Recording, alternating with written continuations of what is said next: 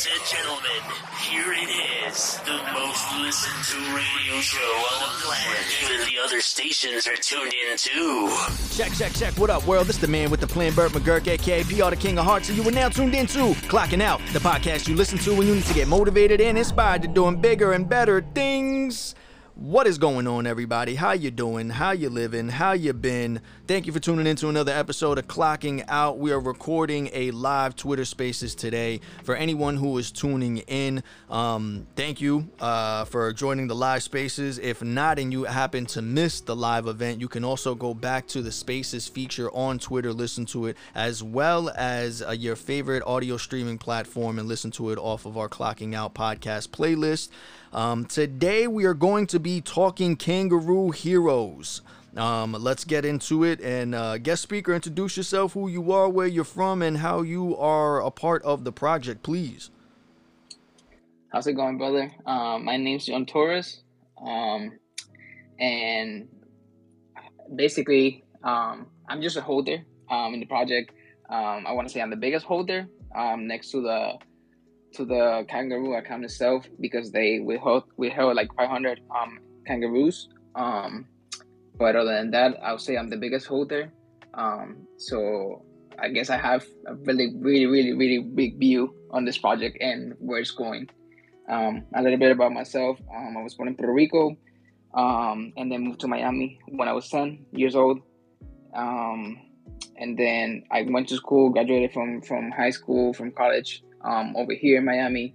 And then at 25, 24 going to 25, I joined the Army and I just got out this year. So I'm an Army vet.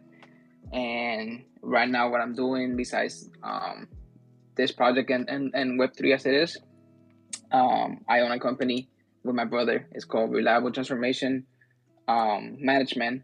And it's a company that he actually started when I was still in the Army.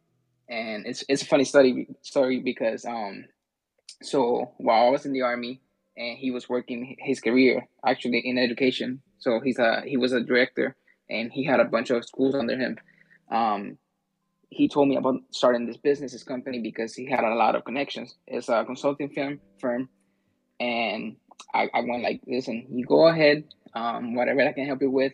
I'm even down to put money for you.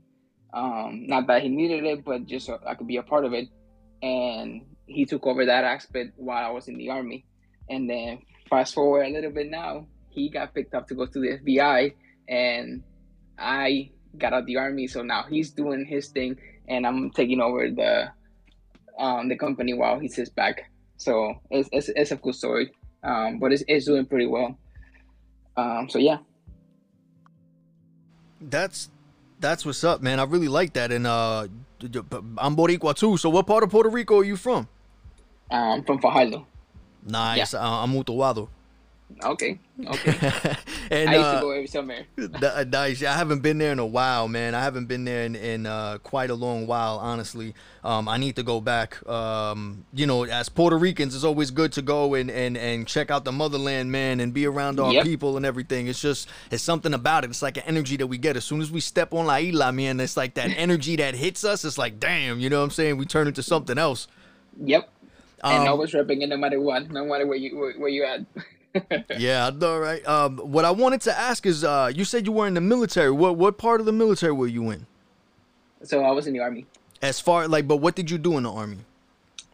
Okay, so I went in as an animal care specialist, which is basically a vet tech. Um, so my grandfather, he was in the military. He's a Vietnam War veteran. Um, he has a Purple Heart, and then after that, my uncle also went to military. So it was something that was always in the back of my, my mind. Um, and I went to them for uh, for information about it and stuff like that. And one thing I I I I, I love to do um, is animals. Um, I've been a big animal person my whole life because we always have pets. Even in Puerto Rico, you know how in Puerto Rico, even though you have dogs and whatnot, they're usually outside. They never come inside the house. And then I moved to Florida in the United States, and dogs are inside. So it's like a whole different world. Um, so I got close to animals like that, and I went into the military uh, as an animal care specialist, which is basically a vet tech. And then within like the first six months after I got out of training and went to my first duty station to do my job, um, I decided to go special forces. Um, I applied. I went to selection the first time. I didn't make it. I failed the second week in land navigation, and then I came back. But I was I was hooked on on, on going special forces. So when you fail, um, or they they they drop you for whatever reason, you have to wait a whole year to go back. So I went a second time, and then it was during COVID and stuff like that. So they were dropping people like crazy from from from there. Um, so there's there's there's a, a obstacle course that is called the Nasty Nick. Um, if you can, if you YouTube, you'll see what the course entails, which is like climbing ropes, um, transferring from um, ropes to to um, to logs and stuff like that. It's it's a pretty cool course. It's a fun one. At least I found it fun. Um, and during that time, um, when I did it, the second time around that I came back, the NCOIC, which is the person in charge of the program, called me out and he goes like, "Oh, we're gonna drop you," and I go like, "Okay, why?" And he goes like, "Oh, because you skipped two obstacles," and I'm like, "You mean I did them wrong?" Because if you did them wrong, they'll let you know. So they go by numbers. When when you're in selection, pressure, forces, you're a number. You're not. You don't have any identity. It's just your number. So you don't have a last name or anything like that. So he calls me two three one. That was my number the second time I got around, and he goes like, "Come here. Um, I gotta talk to you." And then that's when he told me that I skipped two of them. And I asked him, So you mean I failed them? Like I did them wrong? Like I understand that if I did them wrong. And he goes like, Nah, you skipped them. So I go like, How is it possible? Because the way the the course is set up, it's just one direction, and in every single obstacle, um, there's a cadre. So one other person working, and they'll tell you if you can go or not. So like, there's no way of skipping it. And then he goes like, "Listen, don't argue. Just pack your stuff and you're going home. And I was like, okay. I mean, if I'm getting dropped for this, it wasn't meant to be. I was super excited for it. I was happy. I mean, that thing is crazy. You sleep like four hours for like three weeks, and then the last week you barely sleep. Like you do a whole work during the 23 hour shift, and then you go back at it. It's some insane stuff. So I was really looking forward to it, but it didn't happen. So going back to that, um, I was stationed at Air Force Base. So I didn't know much about the Air Force and whatnot. Um, but during my first selection, um, I, I um, met somebody from the Air Force, and he talked to me about the different jobs that they had, especially in special operations. And the one that stuck to me was combat controller, um, which is their special operations. Well, one of them because they also have PJ, which is fire rescue. Um, and I got intrigued by it, by it. So the second time that I went that I fell, I came back to Moody um, to the Air Force Base, and I had already connection with the pararescue people from over there, um, and I also met another sergeant. So I decided to give it a go, and I started training, which requires a lot of water in the army. Unless you're doing a specific school like um, um diving school, you don't really touch the water. Um, so I started training in the water in the pool. Um, it was crazy because I never swam like that before. Like you know, being from the island and whatnot, and, and and over here in Miami, we go to the beach and whatnot, but it's like regular swimming. So that training was insane. And then my that was my last year on my contract. So my plan was on the that same year within that contract, because I signed a four year contract, I was gonna go to the Air Force. Um, so I didn't have to sign a new contract in case I didn't make it through. So it was more like a safety thing. If I made it through, then whatever, I would have extended my contract. If I didn't, then I would have gotten out. Um, but halfway through, my baby girl was born, and that's when my brother also got picked up picked up to the FBI, and he goes like, "Listen, if you decide to get out, then you're gonna run the company. I'll leave the company to you, and I will do my stuff in the FBI." So I was like, "Well, that's enough. That, that means I'm gonna have a secure job because of the company, and then I'm also gonna spend time with my daughter." So it was an easy decision. So I decided to stop halfway through and get out. Damn, man, that that sounds crazy. You went through a lot though. So basically, you got into the military because it was something not only that you were interested in, but it was something that was basically in your family, correct? Yes, sir. And um, that led you to getting experience and figuring out. Well, not only getting experience, but it, it makes you would you say that the military was what got you into really falling in love with the whole aspect of taking care of animals and their well-being or do you think that's something that you developed before you hit the military beforehand and and and funny enough So the military itself kind of got me out of it. So um, in the military, so I'm gonna give you just an example, right? So we work with military working dogs. That's our main mission. So we take care of them. We make sure if they deploy, because technically my job is a nine to five, right? It's like a like a regular vet clinic and whatnot. But our main mission is is the working dogs, like the military working dogs, and then we have to make sure that they're always mission ready. Now, the unit that I'm at, I don't get to deploy um, because it wasn't a, a deployable unit, but being Air Force, they do deploy. So we gotta make sure the dogs are ready 24 7 and make sure they're, they're healthy and stuff like that. But however, aside from that, we also run a regular clinic, seeing regular customers, like military family, but with the regular civilian dogs.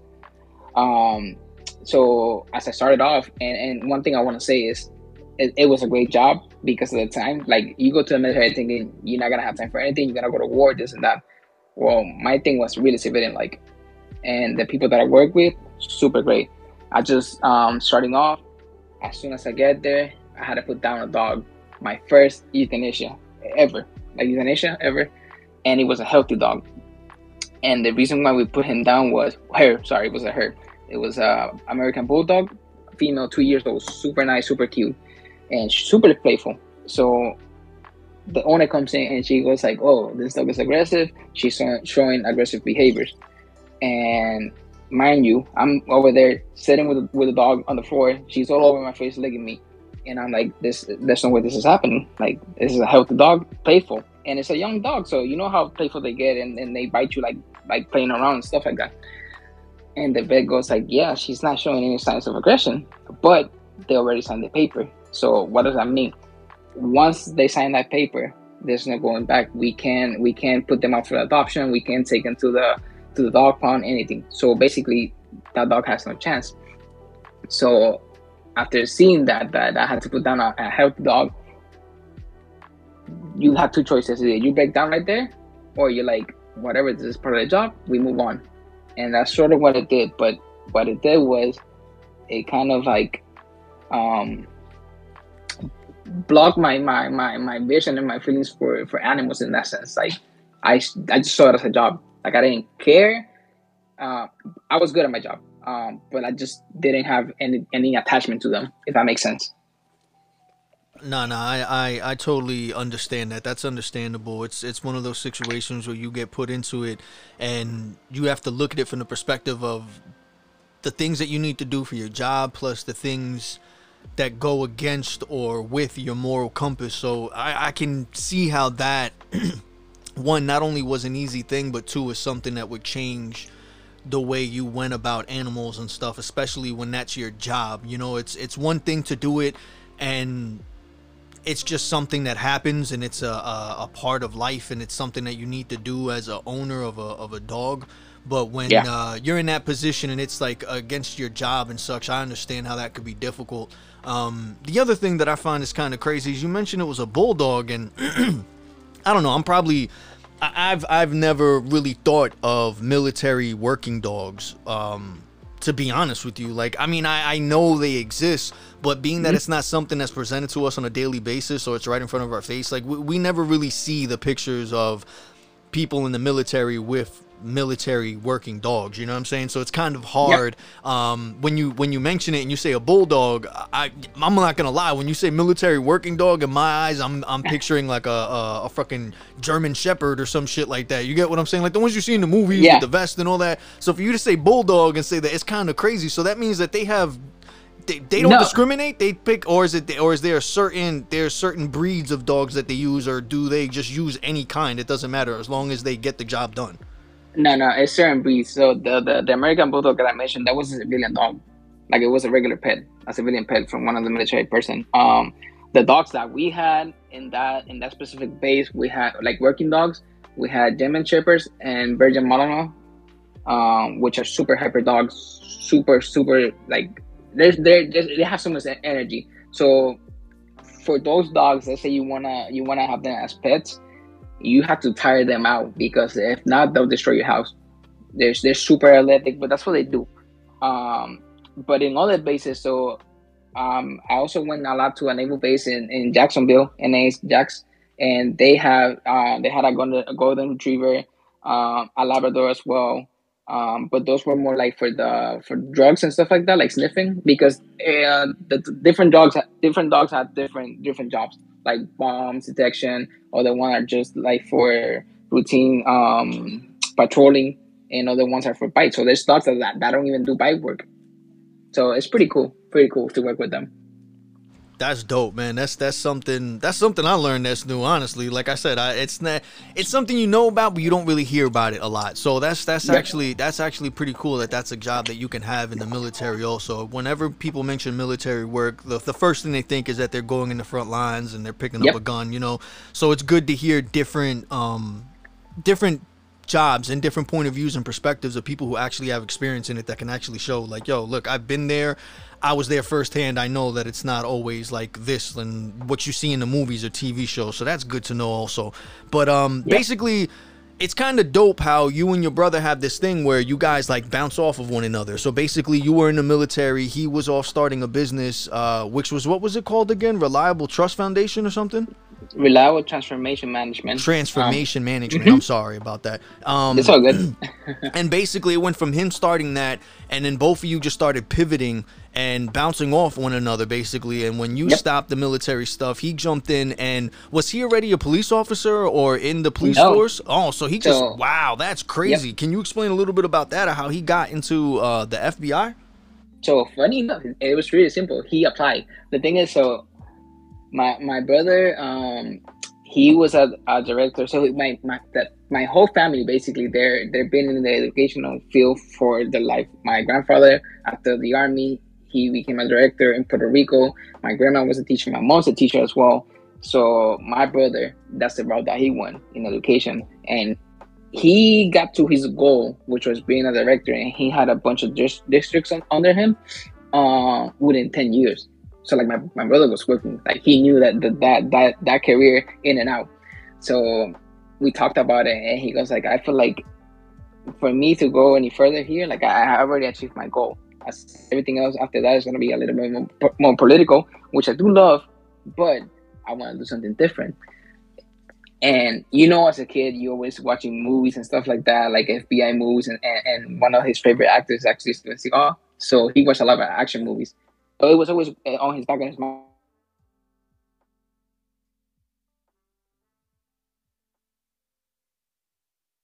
Having some technical difficulties here on Twitter Spaces. He's rugging a little bit.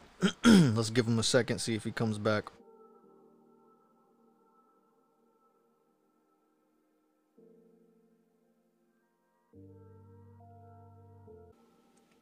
All right, we had a little bit of a technical difficulty um, having some technical difficulties, but we got him back. Uh, sometimes, every now and then, when we're recording on Twitter Spaces, we end up uh, getting rugged, which is when either the host or um, the guest speaker tends to lose service, and uh, we have some audio issues. But uh, we got him back, so let's let's get back into the conversation. So basically, uh, you were telling me about your grandfather and uh, his experience in the military and how that led you into getting into the military. No, we're actually talking about how all of that led to um, basically having this thing in your family where you guys all go, whether from the military, and your brother was going for uh, his chance to be in the FBI, correct? Yes, sir.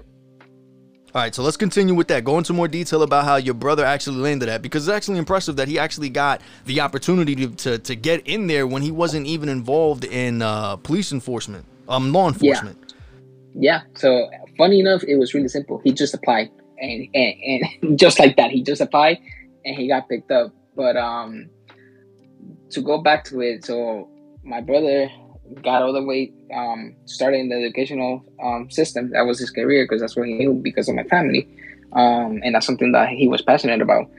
So he made it all the way to where he wanted to go within the first 10 years of his career like that and, and he got to the point that he was he didn't feel like he could grow any further honestly. So he didn't want to stay there because he felt like he accomplished what he was he was sent to do. Um, so that's when he started the company. And he quit his job to go full-time in the company and he was doing really really well. Um, and then midway through the company he just applied he told me, listen, they're hiring at the FBI, and that's something that he's he's always wanted to do as well. Because since we were kids, you know, when you're a kid, that's how you watch like action movies and stuff like that. Um, Steven Seagal, and that's his favorite actor.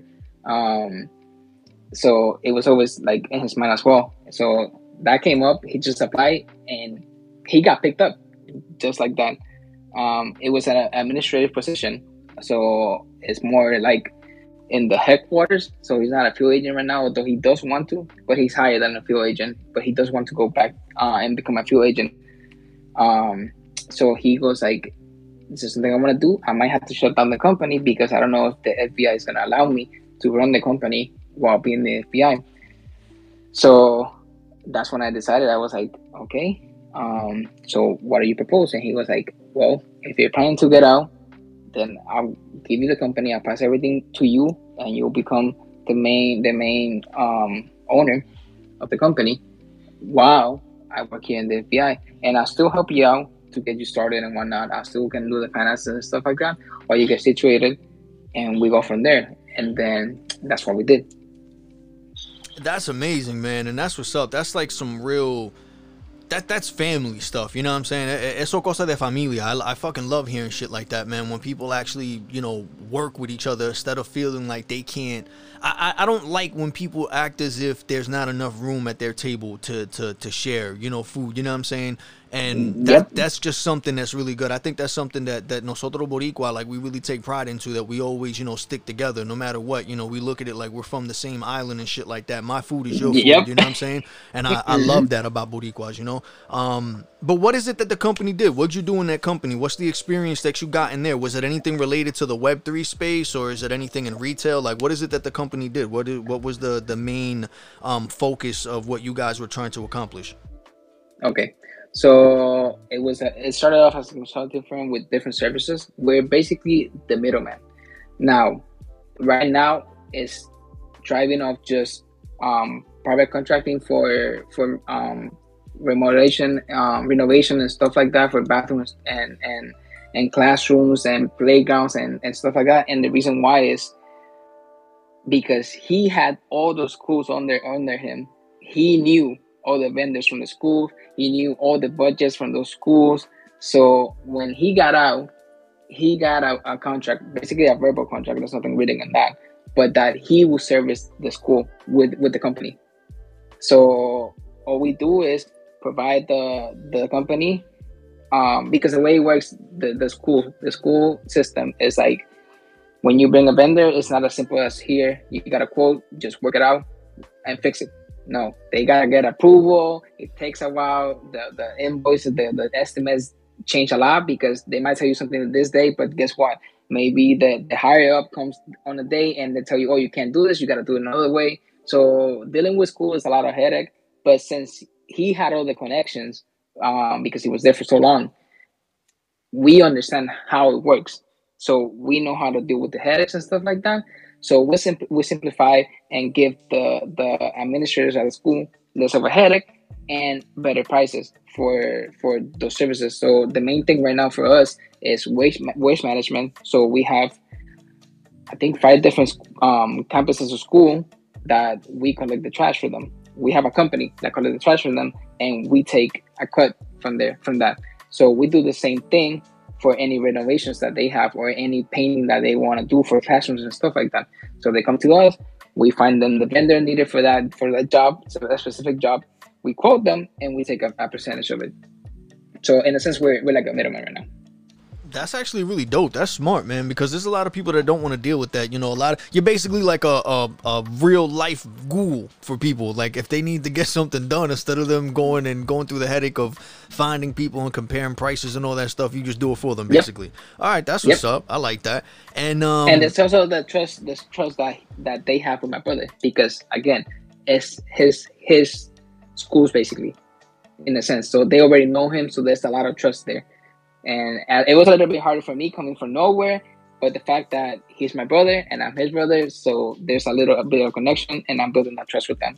But yeah no that that's what's up. I like that man. I like that a lot. Um and was it a hard transition to go from being in the military to doing stuff like that? Like what what was the most difficult part for you switching from you know dealing with animals and being in the military and having to take orders and and because I'm pretty sure it's not that easy. I know I know it's not always like they make it seem in the movies and the shows like I mentioned, but I know for a fact that, you know, in the military they are strict. They do yell at you and everything like that. It's just a sense of urgency that they get you to just, you know, get up, go and, and get things done. But um Yep. How was it transitioning from the military environment into that type of environment? Because um, you're the boss, you know, you go from taking orders to giving orders, you know what I'm saying? So how was that? How was that transition of power basically? Was it something that you did by yourself? Did you have employees to tell what to do and things like that? Was it a big learning curve of what you needed to learn um, in order what you needed to get done and stuff like that? Uh, can you go into detail about that? Yeah. Uh, so there's there's always positive and negative ways to it, right? So the military, you you telephone calls. I don't know if I if I if, if you can hear me. Okay. We're good, we're Um, good. so in the military, there's always going to be somebody above you. You're always going to be taking order. Um, and when it comes to schedules and stuff like that, it's super strict. But the good thing about that, it, it builds that discipline and it gives you structure in your life. Like you have a schedule to do, and it always goes back like I signed up for this. So like you know what you were getting into. Although a lot of people don't know.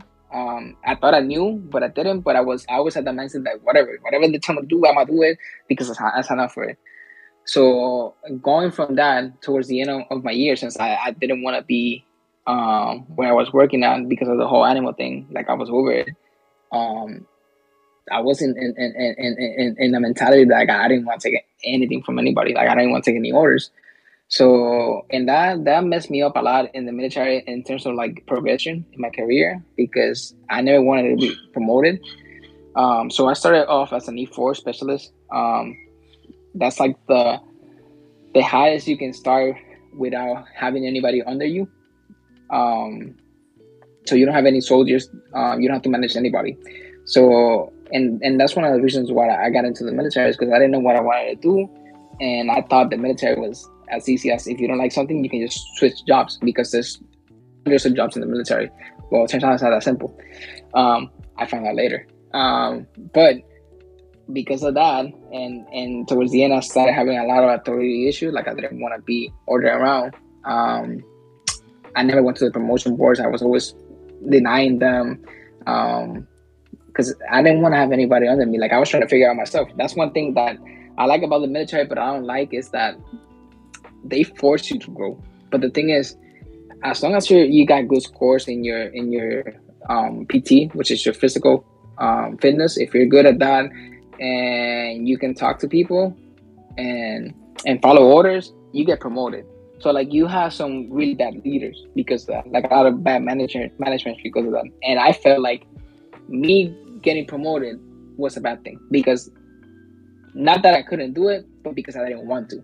So how how is that gonna reflect on me when I'm managing somebody when I don't really want to do it? It's gonna make me a lousy management management. So towards the end, it was towards that. It was like like that was my mentality. So as I as I get out, I'm over here now. I got my freedom, right? Like I think I got my freedom and whatnot, but it's difficult because you have people, right? You still have people that you care about, that care about you, and like you don't want to take like you feel like you don't want to take orders from anybody. For example, with uh, my ex girlfriend, my daughter's mom, I had a lot of problems with her because I felt like she was trying to restrain me. I felt super restrained, and I know a lot of it was because of me, just because I couldn't I couldn't stand any orders like whatsoever. Like even if it's just like help me do this, like I felt like no, like I was over it. Um, I gotten better over time, um, and and I, I'm seeing a therapist for that stuff like that. But it, it, it's little things like that. Uh, so that made, made it a little bit harder um, coming out into the civilian world. Same thing with the company. It was like it, it with the company. If I had a vendor give me some some some some crap, right? So I'm gonna curse. I would be like, yo, I'm not dealing with this. I'm not, I'm not taking shit from you. I don't need you. So at the beginning, it was a little rough even dealing with them because I wasn't taking anything from anybody. Um, but at the end of the day, you have to compromise, and that's one thing I was not willing to do. And to this day, I'm still kind of battling that, if that makes sense. Um, compromising a lot. So it made it a little bit harder. No, I, I, I totally understand with that. I have a history of that myself too. I did therapy and and psychology. I mean, uh, psychologically and all that stuff like that. They looked at me and did tests, and and it goes from oh you got a chemical imbalance to oh you just need to work on your your anger and your stress and anxiety Mhm. and all that stuff. So I can understand and I relate. Now again, you know, from having or being diagnosed with something like that and being in an environment like the military it's something like you said it does help you change you do evolve you do get better you do pick up and learn things you know? Um, which is I feel like the military is is great for like you said it helps you learn how to be more disciplined and more you know on top of yourself and and hold yourself accountable accountable for things which is uh, something I believe a lot of people can can use. Um, I myself Yep. I, I it's like you said I I'm I'm just like you. I don't like taking orders. I don't like being told what to do. Um, you know the military and everything like that is something that's always fascinated me. It's always something that's been in the back of my mind. I've always wanted to try and join like the Marines and stuff like that but it's it's one of those things again that it's like you said I don't I don't do good with taking orders. I don't like being told what to do and what not to do. I don't like Yeah. being being on anyone else's time on someone else's schedule. So I do understand that but it's like you said it's about compromise and that's something that within time we learn that whether we like it or not it's something that we have to do. And I feel like the best thing that that makes us learn that is family. It's like you said uh you mentioned that you had a daughter right? Yep. And it's it's One year that- old. congratulations man God bless Thank you. Thank you. and it's uh it's the same with me man i was the same way until i, I have two kids now i have uh, my daughter is 10 and my son is 6 oh he's gonna be 6 uh on the second um his birthday is and he, it's Oh, wow. yeah man they got big so fast and it's like time flew but it's like it wasn't until my daughter was born that i started getting some some tough love on myself. You know, I started noticing that I couldn't keep doing what I was doing. I couldn't keep thinking the way I was thinking or looking at things the same way. Everything changes. And um, Yeah. it's one of those things that it's like it happens and it's not by force. It's one of those things that you really have those those tough conversations with yourself and you self-analyze and you look at what you need to change for yourself. And it's a lot more difficult to hear it from yourself than it is from somebody else because other people you can brush it off and you can ignore it and be like, "Oh, Yeah. they're just they're hating or oh, they don't understand or oh, they're just whatever." But when it's yourself, there's no lying to yourself. No one knows you better than you. So when you sit down and you self-analyze and you go through it like, "Yo, this isn't working no more. We got to change this. This has to happen. This is for the better." And when you start noticing that you're doing these things not only to better yourself, but for your family and the people around you that you care about, that's that's a great fucking thing. So anything that can help you make that transition to becoming a better person, not only for yourself but for your loved ones, is also an amazing thing. So um, I agree. I, I, I give you much respect, man. One for serving because, like I said, I I know as much as I. We're guys. I don't know if it's a thing for guys from like watching movies and shit that we want to be in the action and we want to be in the front lines and like yeah. But then it's like once we get there and realize, listen, you got to pay your dues before you can get up to that front line. You're like, ah, Yep. fuck this shit. You're like, I don't want to do this no more. Like, so I, You know, but you, you know what's crazy though is that it, it, it's all in, in the head, right? Like it's mental. Because like I said, when I joined that, I switched my mentality real quick. I was like, you know what? I signed up for this. I'm gonna take orders because you know what's coming. You expect it. But after going through all of that, right? Like going through selection and stuff like that, and not making it through, and then towards the end, you don't want to be there. You're like, fucking like whatever. I got like uh, a year left, so like, what are they gonna do? Kick me out? I mean, that mentality is super bad because if they kick you out and you get a dishonorable discharge, you don't get the benefits. yeah, you Which lose I'm gonna tell you what, I don't recruit anybody, but one of the thing, best things you can do is sign up for the military, do one contract, you get your school paid for. it, Which, by the way, I joined before, um, after having my my degree already, but you get your school paid for for 36 months, and you can even extend it if the degree is in in, in a STEM field. I hope you guys are um, listening, and listening to this. BA notes. disability. If you have any disability that happened during um, service or got worse because of service, you also get that benefit. So I mean, you can be safe for for for a long time just by serving, and and and it makes you grow up. Honestly, it does. So I don't I don't regret my time whatsoever in the military.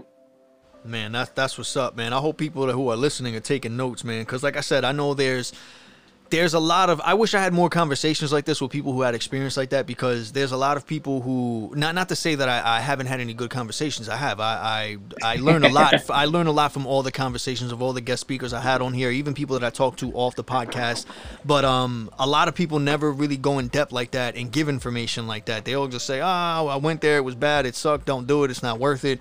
But it's like yeah it's not easy. It's not gonna be easy. It doesn't look like it's gonna be easy. I mean it's the fucking army. It's the military. Anyone who looks yeah. at it says oh i'm just gonna go there get a uniform hold a gun and look cute or whatever the fuck. Like it's now. You see people every now and then on instagram posting videos of them parachuting out airplanes and shit and they think it's cool until it's time to land and then they gotta fucking run fucking four or five miles with all this shit on and they're like yo what am i doing? It's like yep. yeah i don't know what you thought. This isn't fortnite you know what i'm saying? So I, I appreciate you for sharing sharing that and letting us know that there are some, you know, positives in there as far as benefits that you can take advantage of from joining and just serving, even if it's just uh, um, as short as one year. You know, because things like getting your paid, uh, your school paid for, and uh, having any medical benefits and things like that. That's also something I know a lot of people could take advantage of, even if that's just putting in because a lot of people already are already eating shit and already getting yelled at and doing what they don't want to do. You might as well do it in the military, learn something, build some character, and also get some benefits if you're already living a life like that. You know what I'm saying? Yep. and what's crazy is it's not just the school that they pay you. Um, they pay for it. They pay for your for your classes, right? But they they also pay your housing, which is crazy, crazy to me. So That's for 36 insane. months, they gave you they gave you basic housing allowance, basically. And depending on the area, it can vary from a thousand dollars up to four thousand if you're in California every month, just like that. Damn, you got me thinking about joining now. I don't know. I might have to. it, it's crazy. I'm telling you, it's super crazy. So, um, after the military, after coming back and taking over your brother's business and him going into the FBI, what is it that through all of that stuff led you to investing and being like a real all in type person? Because you said you're one of the biggest holders, correct, of Kangaroo yes. Heroes. How many how many NFTs of uh, the collection do you ho- do you own in your wallet? Um, 106 right now. God damn! I'm thinking he was gonna say like eight or nine. That is fucking no. crazy. wow, yo, big ups to you for that right there. But I'm gonna tell you why um, later on in depth why, because my view is, is way different from a lot of people in the project. I think it might be my different from everybody. Um, but to to answer your question about investing, I started investing in 2020 actually in March during that drop like crazy. Um, so I was all about saving and then my retirement, which another thing that the military has, has with the thrift plan is retirement and whatnot. And I would I would look at it going up and down and whatnot, but like I didn't know anything about stocks and stuff like that. Um, so right off the bat in like March 2020, I got into stocks, and within like two months, uh, I don't know if you ever heard heard of the World Squad, Chris Johnson, but I got put on him because of um, Gerald Peters, which is another Instagram person that that teaches that stuff, right? Um, so when I got into World Squad, I got into crypto as well because they have a, they had a person. Um, his name is Chris K. Um, DeFi Donut. Um, he has a Twitter. Pretty cool guy. If you want to learn about DeFi and whatnot, and you want to go down that rabbit hole, I recommend that guy um, I bought his course and I started learning. First, it was just like Bitcoin and Ethereum, like everybody else. But within like two weeks, I started going into DeFi and different prot- protocols and stuff like that. Um, and that's that's how I started my journey. And uh, is that is, how did you come across um, learning about Kangaroo Hero? Is that something that you just found? Did you know someone who was involved in the project? Like how did how did that come about? Um, so I've been following Donnell Morris, which is Prince Donnell. He's the, the founder of Kangaroo Heroes for almost four years, I want to say. Three or four years. Um, so before he even started this, before he even had the Jumping Jack Tax franchise, um, that's when I was following him. I saw one of his video, um, which was talking about sexual transmutation. Pretty cool video. Um, and after that, I, I was just following him.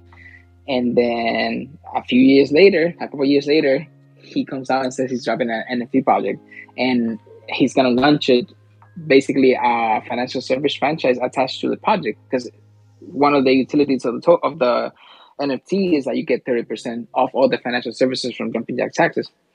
So I was like, well, I knew about NFTs um, way before that. So the project launched in, in January 2021. Um, but like I said, as soon as I got into crypto, um, I started learning about DeFi. I started learning about NFTs. I didn't mess with NFTs like that. All I knew was about the marketplace and how you can uh, get a fraction of NFTs and stuff like that in different places, and how you can put them up uh, for collateral and take a loan. But I never actually bought any NFTs. I just I wasn't into it. I wasn't like into them, if that makes sense. So I was like, well, I've been following this person for a few years now. Um, I've seen his growth with his company, the what he's doing, and one of the utilities is gonna be um, a discount for the services. Not that I use them, but if this guy and, and, and I'm gonna give you the reason why I'm a, a big holder, right? Well, well, probably the biggest holder is because if this guy is talking about making a billion dollar company with his franchise, which by the way, he opened, he has up to date, up to date 20 franchises open already, is thinking about making a billion dollar company. And this NFT is basically the only discount that you're gonna have. So let's say he opens 100 franchises, you're only gonna have 5,000 discounts, and that's it. So that made it like really simple to get into, and that's that's the main reason why I got into the project. Now, do I have other reasons that I developed through through through my time being with the in, the in the project? Yes, but that was my main reason why. It's just the discount itself because I can see that as a business. So basically, you you you went from running your brother's business and making it your own, basically in a way, learning from it, and then you started following all these other influencers and entrepreneurs and learning more about the Web3 space, cryptocurrency, and things like that. And that started trickling down to where you found um, Donnell, right? Well, I found out about him making the project, but yeah. Yeah. Listen, when I started finding Donnell, it wasn't even about investing or anything like that. It was just that video about sexual conversation. I don't know why I stumbled upon the video. You know how on Instagram you start roll um, scrolling and then there's a section that it gives you like a bunch of different topics and whatnot. I clicked on the video and I got into it and I started following him and then that's how it went after that. That that's crazy. Yeah, man, you just basically went down the rabbit hole and it led you from one thing to another, man. That's actually what's up. Yeah, that's normally how it happens. People go they learn one thing, then that person puts them onto something else that leads them to go to a, through another door then they start learning stuff and they start so that's good man you you basically was just curious on how you can do more and improve and and basically not only just invest but just grow and learn something that that could be useful you saw potential in not only in the people but in the projects and their ideas and you went for it that's what's up i like that yep um, yeah. and what about besides for that? What about Kangaroo Heroes do you really like? What is it that that just besides that alone? What's the other thing that got you to really be like, you know what? I'm not gonna just get four or five. I'm gonna go get a hundred of these motherfuckers. What is it about that? Like, what what drives a person? Like the only other project that I see because I came across Kangaroo Heroes and the way that I came across it is because I'm always trying to look for people that are willing to share education and information and experience yeah. with what they actually did. Like that's the whole point of the podcast is to try and have conversations with people, learn useful information based off their experience. There's a lot of people that go online and they're like, yeah, you should do this, or you should flip houses, or you should get crypto, or you should buy stock. But meanwhile, they don't have any stock, they don't have any crypto, they didn't do anything. All they did is just copying what they see on YouTube and all these other people. So it's hard to find people who actually have skin in the game and actually have experience. So yeah, the whole point behind it is like all I wanted to do was just find people who really have experience, who have good results, who have a good track record, and who are willing to share not only their ups but their downs so people can learn from it. So, from doing all this research and trying to jump around, I found the Kangaroo Hero Project, and then they were talking about how they were trying to share financial literacy and educate people. And then after I saw Donnell and his um, background and what he was educated on and his experience, I'm like, you know what, this could have something. So I kept my eye on it.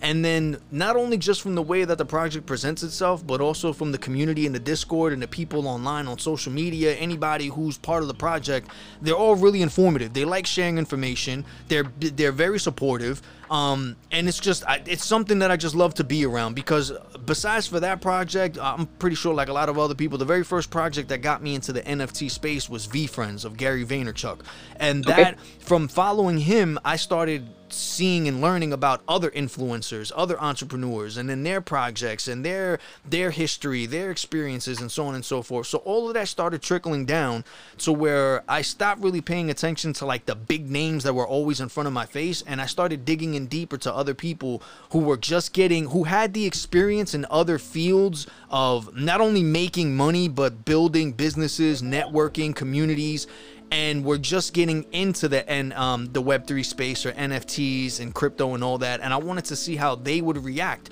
from being very experienced in a totally different field and how they would pivot and make a change into the Web three space so that I can learn from their experiences. So that, that's how I came across the Kangaroo Heroes and their community and what they were doing and I, I, fell in love with it. I fell in love how their main goal is to basically educate people and share knowledge. That's something that I'm I'm really big on. I really um try my best to learn as much as I can just so that when I'm around other people and I see there's a person willing to learn, share my information. You get what I'm saying? Like I don't know yep. I don't know everything. I know I still have a lot to learn, but I love being able I, I feel like I've transitioned to being a know-it-all or trying to be a know-it-all to now I'm more of a teachable person where I'm like I don't know nothing I'm stupid. Explain it to me from the beginning as if I don't know shit and that that's the whole thing. That's the way I want to learn.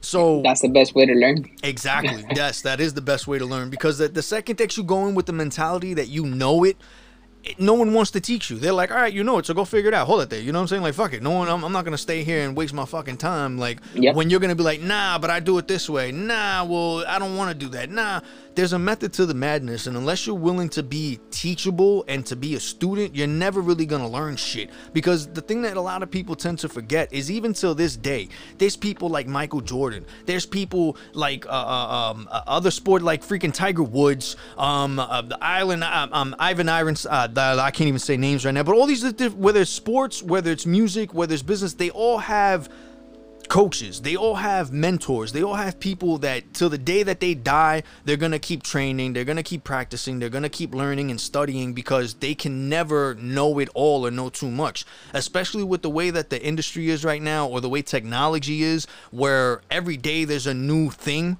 and it's it's it's a new application, a new website, a new software, a new program, new something that's making everything a lot more easier than it was yesterday. You can't say that you know everything, you know? So everything's moving at high speeds. It's always good to be around people who are willing to share information, especially if they have the real hands-on experience. So that's something about the project that I, I really fell in love with that I'm still trying to learn more about to this day.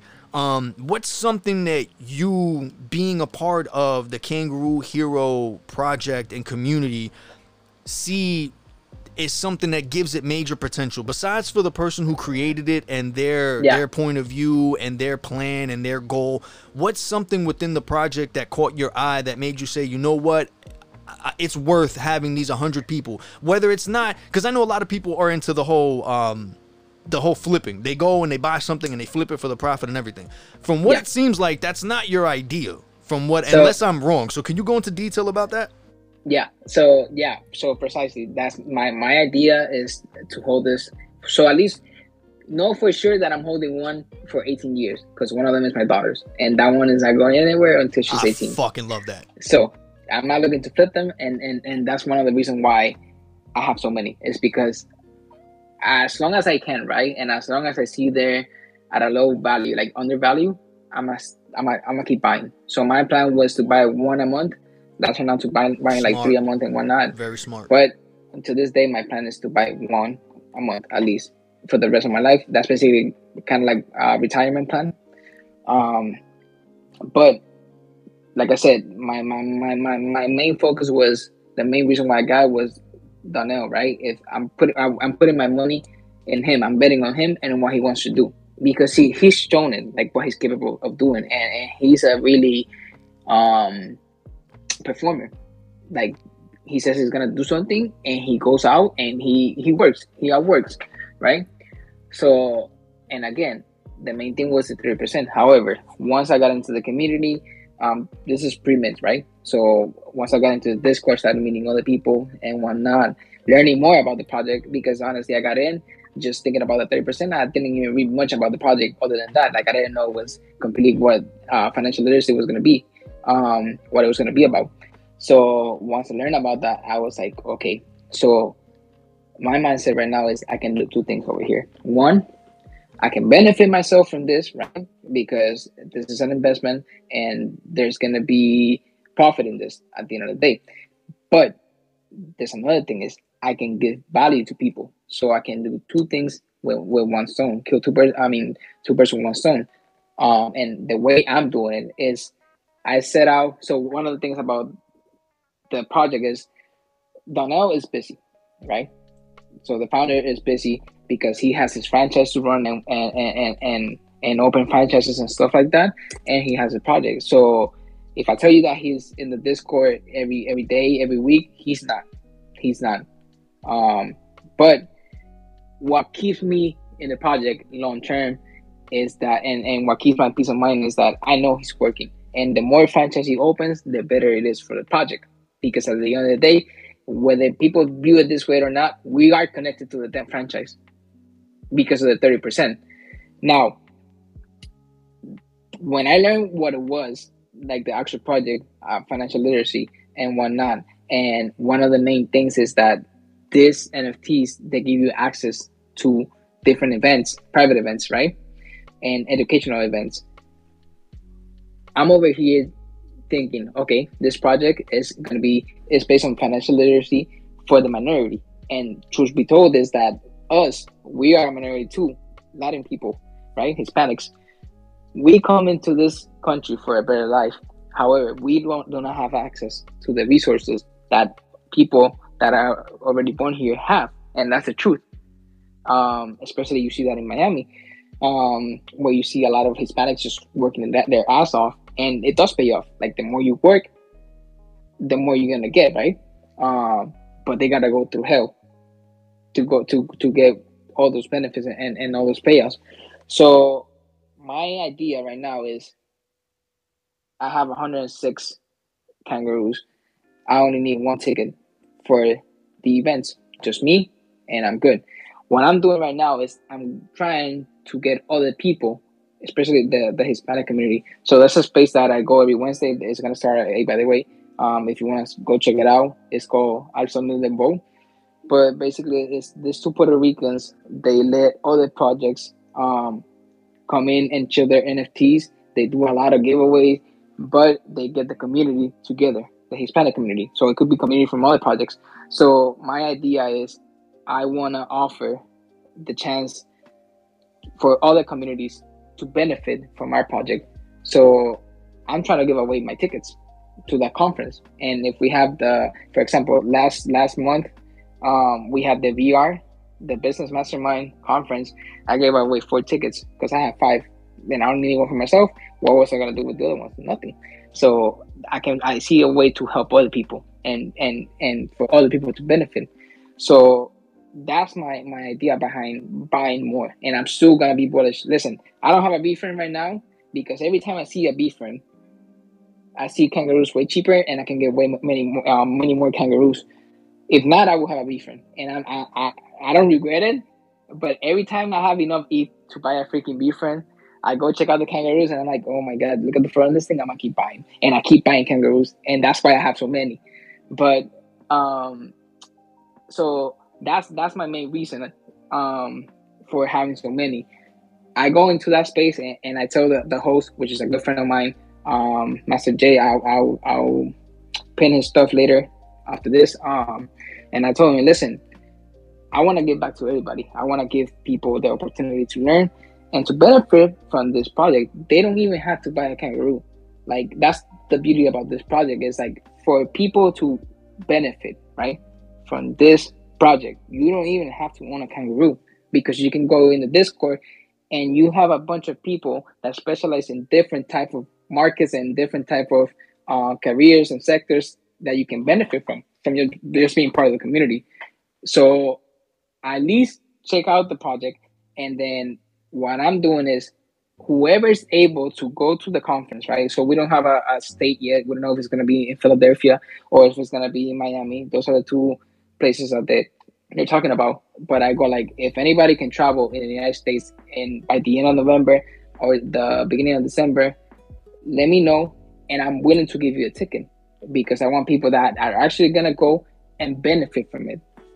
Um, so that's that's the, the, the main reason why I keep on buying.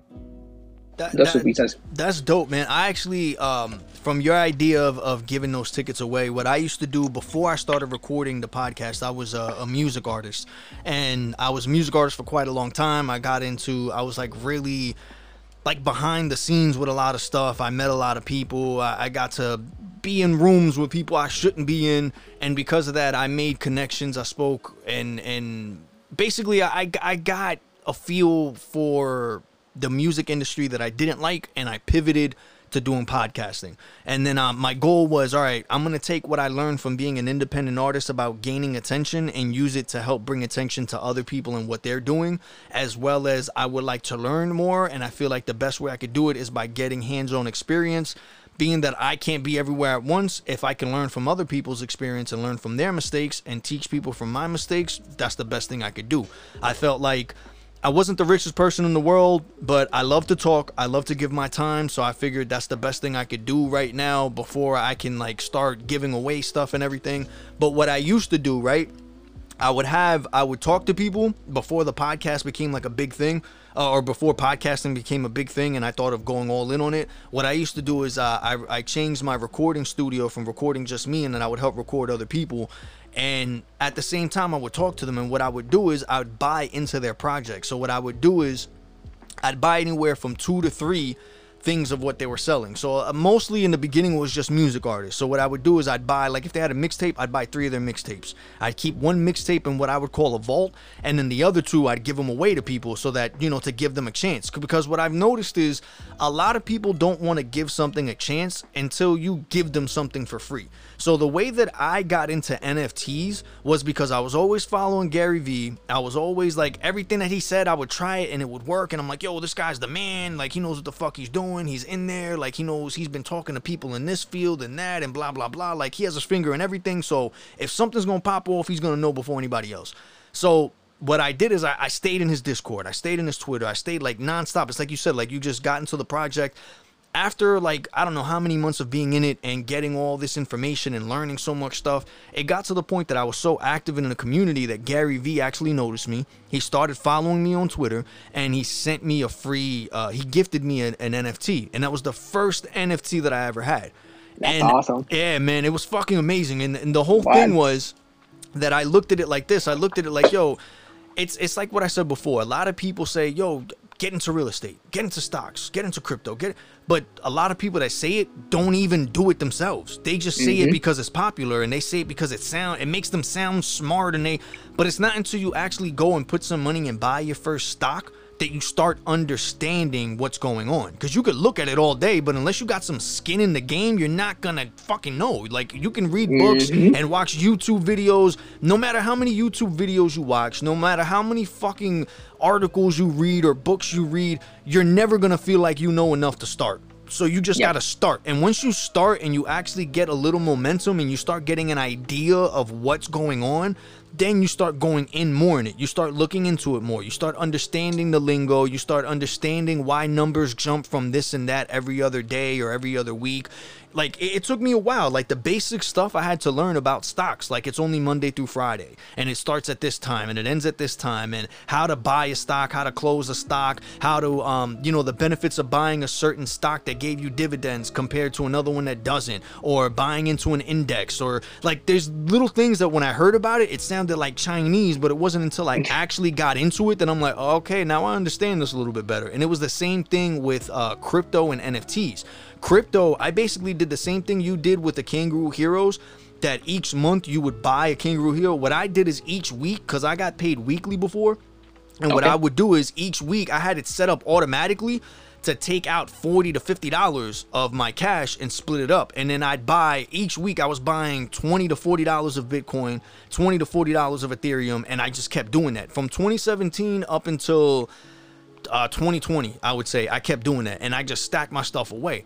Then after I started seeing I had all this stuff, I started noticing it's like, yo, I made a good profit, but it's like, what the fuck am I gonna use this on?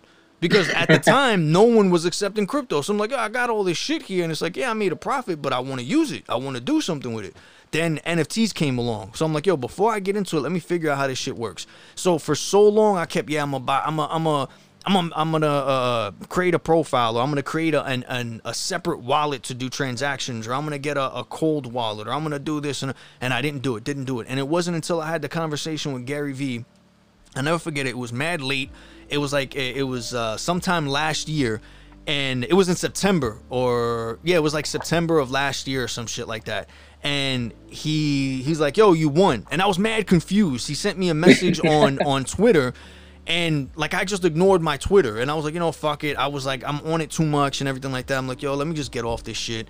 And it was like a random thing. Just because I said something, like he did something like, oh, everyone change your profile picture to a VeeFriend or something like that and I didn't want to do it because my profile picture is um, is a drawing that my daughter made of me. So I'm like real sentimental like that. I'm like, yo, I don't want to change it. My daughter made it for me. I feel bad like switching it even for a second. So I wrote a message saying, yo, I would love to take part in this competition, but I really don't have the heart to change my my avatar because it's it's uh, I couldn't afford at the time to do NFTs. Like the money needed to go to something else and I yeah. wanted to get a VeeFriend and all this stuff. And my daughter knew about it. So my daughter's always on her phone and everything, I mean, on her tablet. So she learned the basics of NFTs. So she went and she went to like an art class and she drew and painted this thing of me and made me into an NFT basically. And she came to me on my birthday, was like, "Oh, daddy, I made you an NFT," and it touched me so much that in my head I'm like, "Yo, like this is gonna be my thing to actually like go all in and like really take this seriously." You know what I'm saying? Like it was just a thing that I have in my head.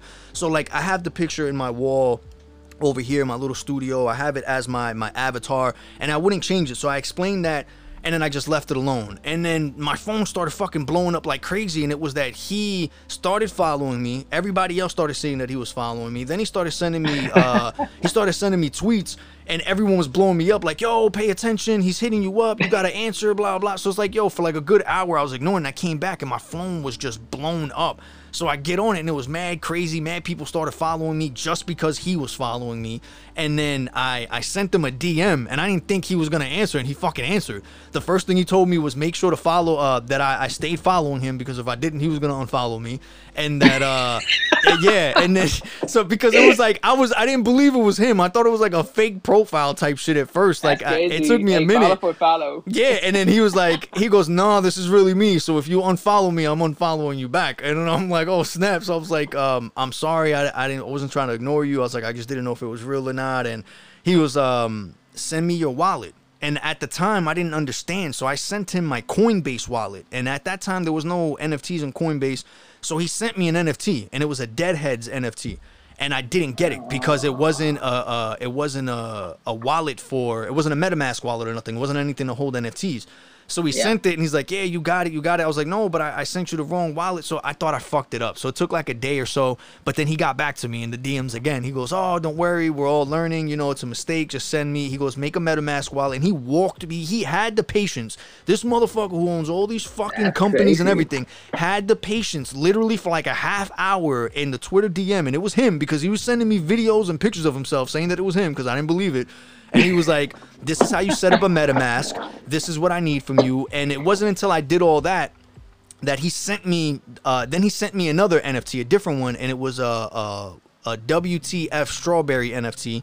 And he sent me that, and because he sent me that, I got all in on on on that project, and I started buying more and more. But it wasn't until I got the gifted NFT that was for free that I started getting into buying more NFTs because once I got the first one for free and I understood how it went from point A to point B and what the whole process was and how it, it was mine and like all that stuff and I saw it firsthand, I started getting more comfortable with doing it. So but basically I said all that just to say what you're doing is fucking amazing. It's a great idea, stick to it because like i said what i used to do is and what i want to do once i get into a better situation financially my idea is for every guest speaker that i have who talks about a project what i would love to do what my main goal is to do is work a way up to being able to buy two to three of those projects having one to stay in the vault and having two to give away to listeners or to anybody to introduce them into the project. So not only is the podcast episode or the spaces on Twitter giving them information and introducing them and giving them that that soft entry into the project, but also if they want to get into it, and see what it's like. Like you said, a lot of the NFTs are tokens to events or certain things, or even to Discord room or uh, Discord servers where they can talk to people that you can't get unless you have the token. So I'm like, yep. yo, you know what? If if I get in a position, I want to do that. I want to do what Gary Vee did because I felt like if it wasn't for him giving me that NFT, I would have never had the courage or the balls to be like, you know what? Let me just fucking do it. It would have. T- I probably would have never. I probably wouldn't even have an NFT still. You know. So I feel like that's a great way to get people into it once you show them that you're that dedicated to it and you're that invested that you're willing that in other words that you have such uh, um that you believe in it so much mm-hmm. in the potential yeah that you're like yo here like I, I, know it's it's like giving somebody something to eat and you know it tastes good but they look at it and they're like ah, i don't know. They're like yo just try it. You know what i'm saying? It's like one of those yeah. type of things. So i really like what your idea man. That's a great fucking idea. Um but besides for all that, what's what's something else that really makes the Kangaroo Heroes project something amazing? What's what's the utility behind it that you see has massive potential that you feel a lot of people can benefit from that that gives you that thing to want to give it away? Uh, the main thing is, is financial literacy. So one of the things that they're working on. So we have a section in the Discord um called University, and everything they go over every single topic is gonna be in that in there. So you're gonna have access to that 24 seven.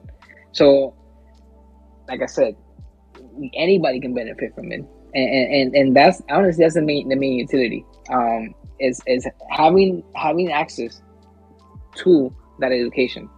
Like I said, not everybody has access to that. And if, if you go back a few years, right, when you had big conferences like real estate conferences and stuff like that, like Grant Cardone, and stuff like that, those tickets would sell for thousands of dollars. It was some insane stuff, and people still buy them. But guess what? If you think about it, right, that's your investment because when you pay freaking a thousand dollars or two thousand or three thousand dollars for a conference that you go to, you know you got you're gonna apply that whatever you learn because you just pay freaking thousand dollars. It's something that you have to work for.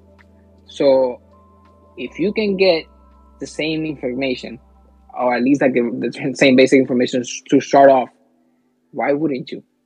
And and and, exactly. and that's the main reason why I want to do this and, and why I'm getting so many is because every year I'll be able to give back to people, to people who are not fortunate enough to have those resources. And if I'm able to do that, I'm impacting life. Which at the end of the day, yes, making money is great, making profit and stuff like that. But being a good person and helping others, I think is, a bigger thing, honestly. And if I can make it make make it through here, again, it's, it's not my project, but even if not being my project, I'm able to help somebody with the same project. I think that's an insane freaking utility as it is. Like I don't I don't know of a bigger utility than that.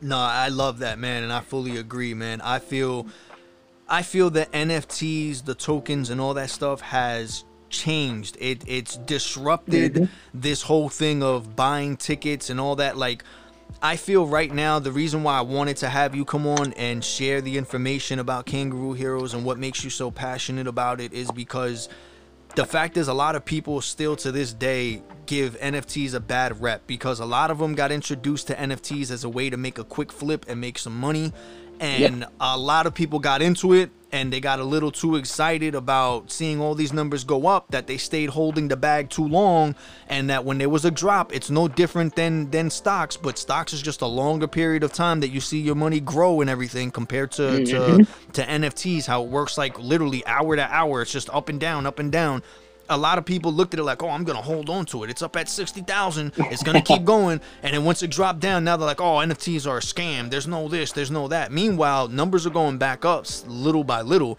They're just disappointed that it's basically it's a game. It's a game that if you don't really understand it and you're only looking at it for the financial gain, it's a game that you need to stay on top of because if you're left holding mm-hmm. the bag, you're fucked. You lost the game. That's it. Yeah. And then it's all about like you can literally win the game as long as you have the patience to stay in it for a long time. Yeah. But and if, your emotions in check too. Exactly.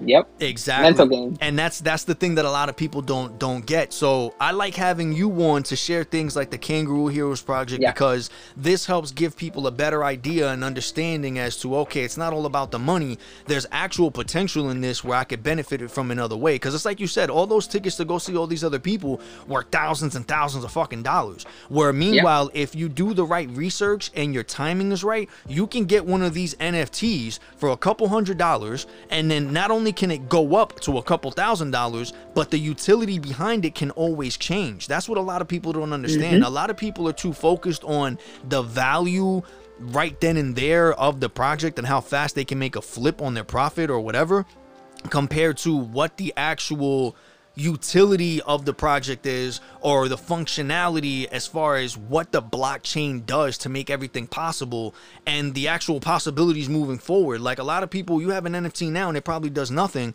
but later on if they change it they can change the utility as they go. As long as Yep. you have it it's not like right now you go and you buy a ticket and that ticket is specifically for that that conference and then you can't do shit with it if they change their mind, they're like, oh, well, you have to go buy another ticket or you have to go online and do. Meanwhile, you don't have to do nothing with the NFTs. They just, it's a, a little click of a button and they change it. All right, now this gives you free tickets for this. This gives you access to this. This lets you benefit mm-hmm. this way.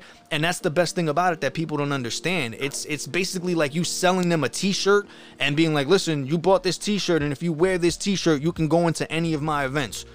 And Yep. it's like, okay, that's cool. And then it's like, all right, well, we already planned these three events, and now we have a new event coming up. All right, that's cool. We just need to change a little button right here, and that helps you get into. And that's what people don't understand. There's different possibilities to it instead of just making money. And when it comes to the Kangaroo Heroes project, I really like how they're basically focused on financial literacy. That's something that a lot of people complain about, but yet they never take the initiative to actually learn. Everyone's talking about, oh, we waste time in school because they teach us stuff that doesn't really matter. They should be teaching financial literacy. They should be teaching us how to open a bank account, how to keep money right or where to put it or how to use money in general. And then when you have an mm-hmm. opportunity like this, they're like, "Oh, but I got to pay." Oh, but I got eh. yeah, no shit. You got to get into it somehow. And even if you don't want to pay, the crazy shit is if you just give a little bit of your time and jump in a Discord or follow them Yeah. on a social media, you'll still get everything that they're saying for free.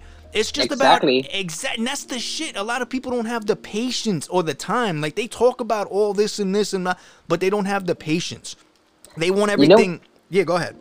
You know what's the craziest thing is that if you honestly, right, if you really want to learn about financial literacy, just go to YouTube. YouTube University has everything you want to learn about, free, everything, literally, like anything you want to learn about. You're not lying. YouTube. You're not lying. That's that's Yeah, nobody like a lot of people don't do it. They don't. Uh, It's right there. This so that that's what made me fall in love with Gary Vaynerchuk is the sense that basically that's all he did. He's like, "Yo, I'm gonna give you guys all this free information. I'm gonna tell you exactly what you need to do." And everyone's like, "Oh, you're stupid because people are gonna take your ideas and then they're gonna be better than you." And he's like, "Nope." Because I know no matter I can he basically put it like this. I can write a step-by-step plan for what you need to do to get where you want to be and I can guarantee you you won't fucking do it.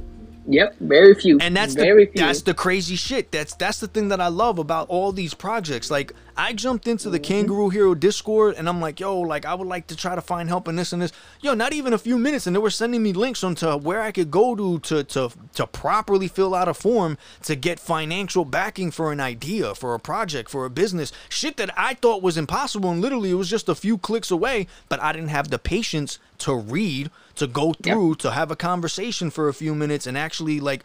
That's the thing. If people actually gave, if you don't want to give your money, you got to give your time. If you want to get things done fast, you're going to have to pay. If you want to get things done right, you're going to have to give your time and be patient. you want a uh, VR superpower, right? Yeah, I have it. I wasn't able to attend the the right now. My schedule's been crazy just because my only job I don't have uh, because of COVID and everything. I haven't been working, so I've been relying on whatever money I have left, and all I've been doing is uh, DoorDash. So it's like my my freaking schedule. Whenever it says it's busy, I go out and I do orders as, as much as I can, and then I come back. So I missed the last VR thing. I'm hoping there's another one. No, so listen, they already put the announcement up so you can play the recording. And trust me, once you go see the recording, you'll see why I think the way I do with this project. Like I'm willing to to give this away because a lot of people can benefit. Just when you when you when you get a chance, go to the announcement section in the in the Discord and, and try to get uh, access to the to the replay of that, and you'll see like there's so much information in there. um, about starting a business, and and from A all the way through C. It's, it's insane. Um, but I wanted to to tell you, I think you were asking about utilities. I, I think you meant to ask like different type of utilities, not just the one that I thought, right? Yeah, yeah. Because, like uh, I know from the VR thing, and I know they mentioned like a couple other things from either events yep. or even uh, access to certain servers or, or, or, chat rooms and stuff like that. Do you know mm-hmm. anything, uh, any more information you can give into about that? Okay, so the two universal utilities, like meaning no matter which kangaroo you get, all of them are gonna have this basic utility, which is your thirty percent off the financial services from Jumping Jack taxes, and every single one of them is gonna act as a ticket for the Crew conference at the end of the year. Now you have two collections. You have the founder and then the original one. The founders they give you access to the conference as a VIP, so you get front seat rows basically uh, to the conference as well as a free mint, a mint pass for the next collection if they do one, um, which is a pretty cool one, um, pretty cool cool utility. So whatever they come up in the next collection, if you have a founder, you get a free mint basically. Now, after that, we have what we call superpowers. So there's a total of a thousand two hundred and fifty superpowers, um, kangaroos, and it breaks down to five categories of superpowers, two fifty in each one, right? So first one we have the superhero, um, superpower, which is any kangaroo that has a, a, a, little mask, like a face mask or a ninja mask or a cyber um, eye, and what basically that does is it it, it, it gives you access to a free comic book NFT as well as you can redeem um, that comic book for a physical copy of a, and the comic book is, is going to be based around financial literacy. Now the goal was to do one comic book per year, but the way they're doing it, it might be two to three. I know it's minimum two per year, but it might come out to three, and it's a pretty cool comic book. Um, so you can get your kids started with financial literacy if they like comic books. So pretty cool, dope idea that they have. Now another utility that there is is the merch collector, which is the NFT is categorized by a kangaroo wearing uh, a hoodie, um, and it has a logo of a skull kangaroo. It is it's either black or, or white, like the color of the hoodie, and that gives you access access to exclusive merch. Now they did the merch drop this year. I believe it was March or April. I don't remember but it wasn't any clothing. It was actually a, a skateboard. Um, they paired up with another company that they do skateboards, and they did. Um, I think it was like seven different colors, um, and seven different types. And the way they did it is they also have a rarity ranking system. So you have your common colors, which is red, green, purple, and blue and then you have one less common, which is silver, then a rare one, which is gold. Then you have the really rare one, which glows in the dark, which is pretty cool. I can pin up the picture for those um, in a in a minute. And then you have the ultra, so the rarest one, which is holographic. Um, so that's for the merch collector. Now you have the VR set headset, which is the one that you won, and that gives you access to the Business Mastermind conference.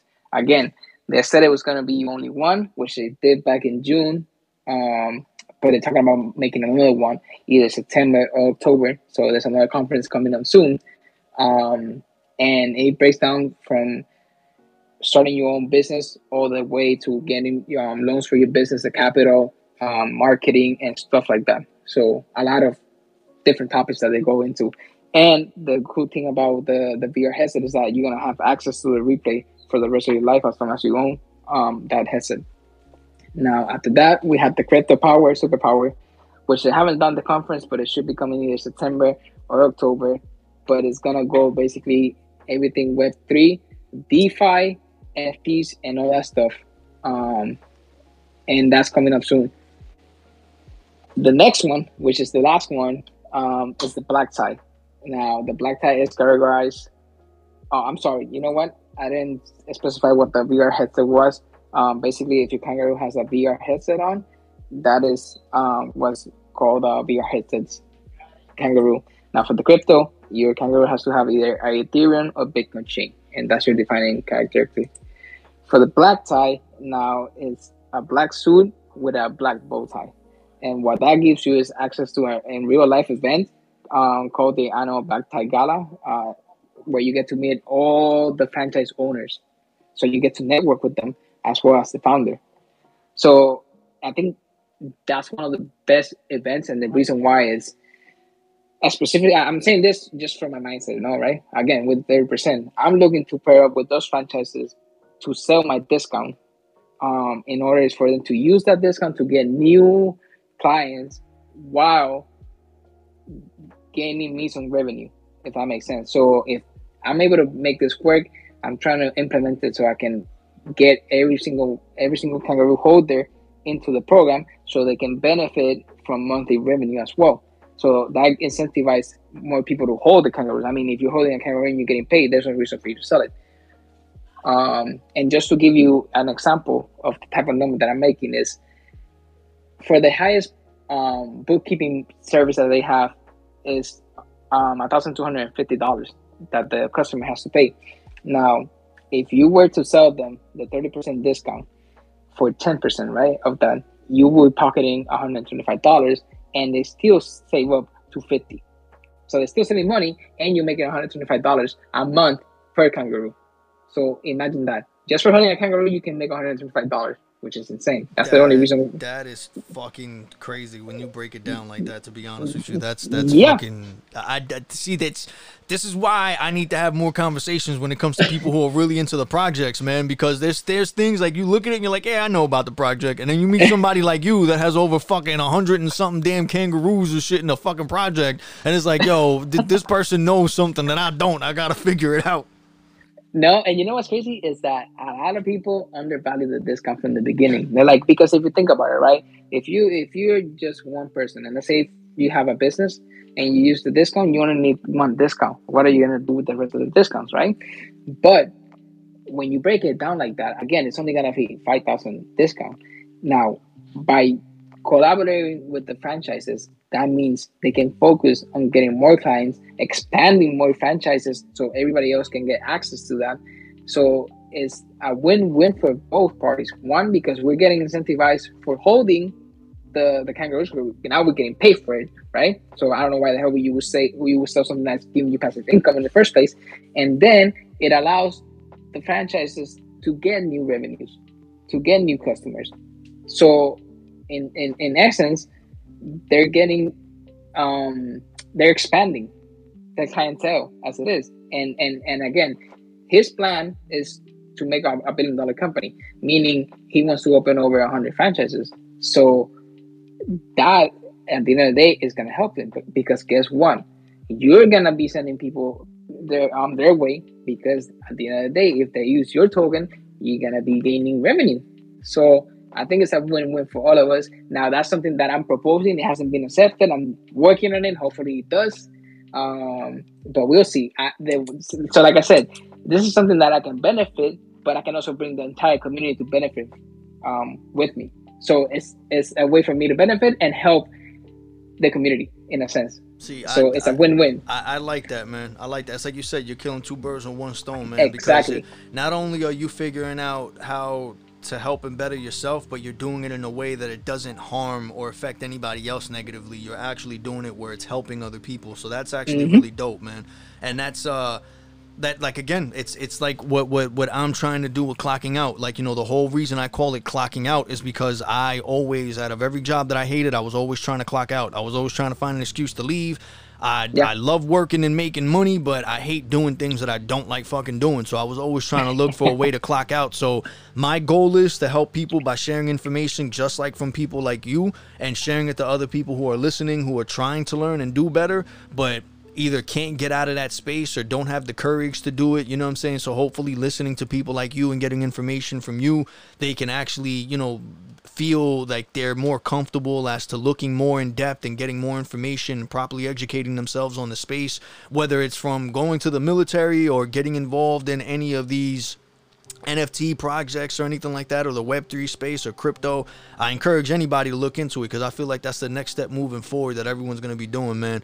And um, yep. but what your idea is, is like I said, man, from all the NFTs that you bought from the project that you're holding on to, I see that you have good conviction in the sense of what your your plans are moving forward. I love it. Uh, I really like what your what your plan is. Your ideas are just fucking amazing because of the fact that they're helping other people and that's that's something mm-hmm. that I'm really big on myself too. I just wish I was in a position to do more than what I'm doing and I know sooner or later I will be. But um yeah, man, if if ever in the future you need help giving those things out and you want me to host something so that you could do a giveaway of those of uh, those kangaroos man? Let me know or if you need help Perfect. promoting it i'll give it yep. away. Um i was just gonna talk to you about that in a second. I was like let me let me give you the last the last superpower which is not really a superpower but the last thing we have is the midas which is only 15 in the whole collection. So this one gives you all five superpowers. So and and is is is uh, differentiated by being completely gold the kangaroo is gold all around, um, but it gives you all five superpowers. Now I don't own one. That's the only one I'm missing for the collection. But my reasoning is I wanted to buy one, but instead of buying one, I ended up buying more kangaroos, like four kangaroos, just because of the fact that I can get more out of them.